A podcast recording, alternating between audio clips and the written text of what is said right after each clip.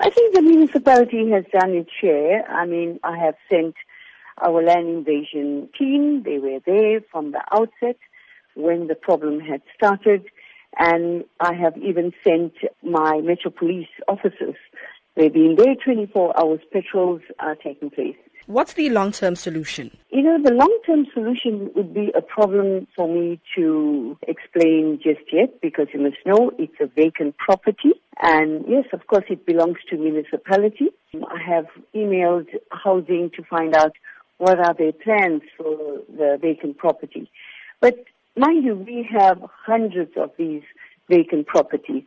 I can't just now take this particular property and, and just say that we've got plans. It takes time, you know, to work on it. You know, we know that you have intervened in other areas, but some residents feel that this Chatsworth land invasion issue is not being given the priority or urgency it deserves. How do you respond to this?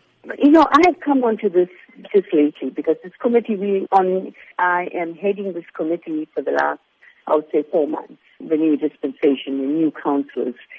I really don't know what what really got on previously in this area. I'm trying my best. Land invasion comes under me, but we've got strict regulations as well. That you know one cannot do anything out of law. But so far we are on track.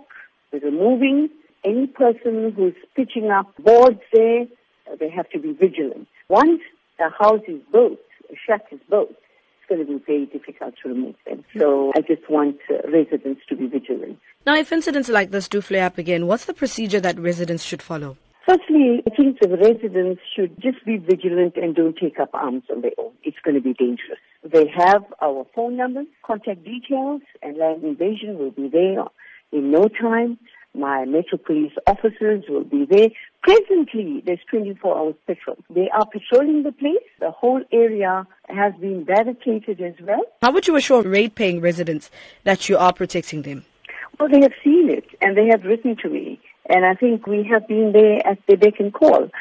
So the only thing I would like them not to do, because they are getting some intimidation from, you know, these people, and there's also some provocation and racial comments I have heard by the invaders. I just want our neighbors on the side not to get involved.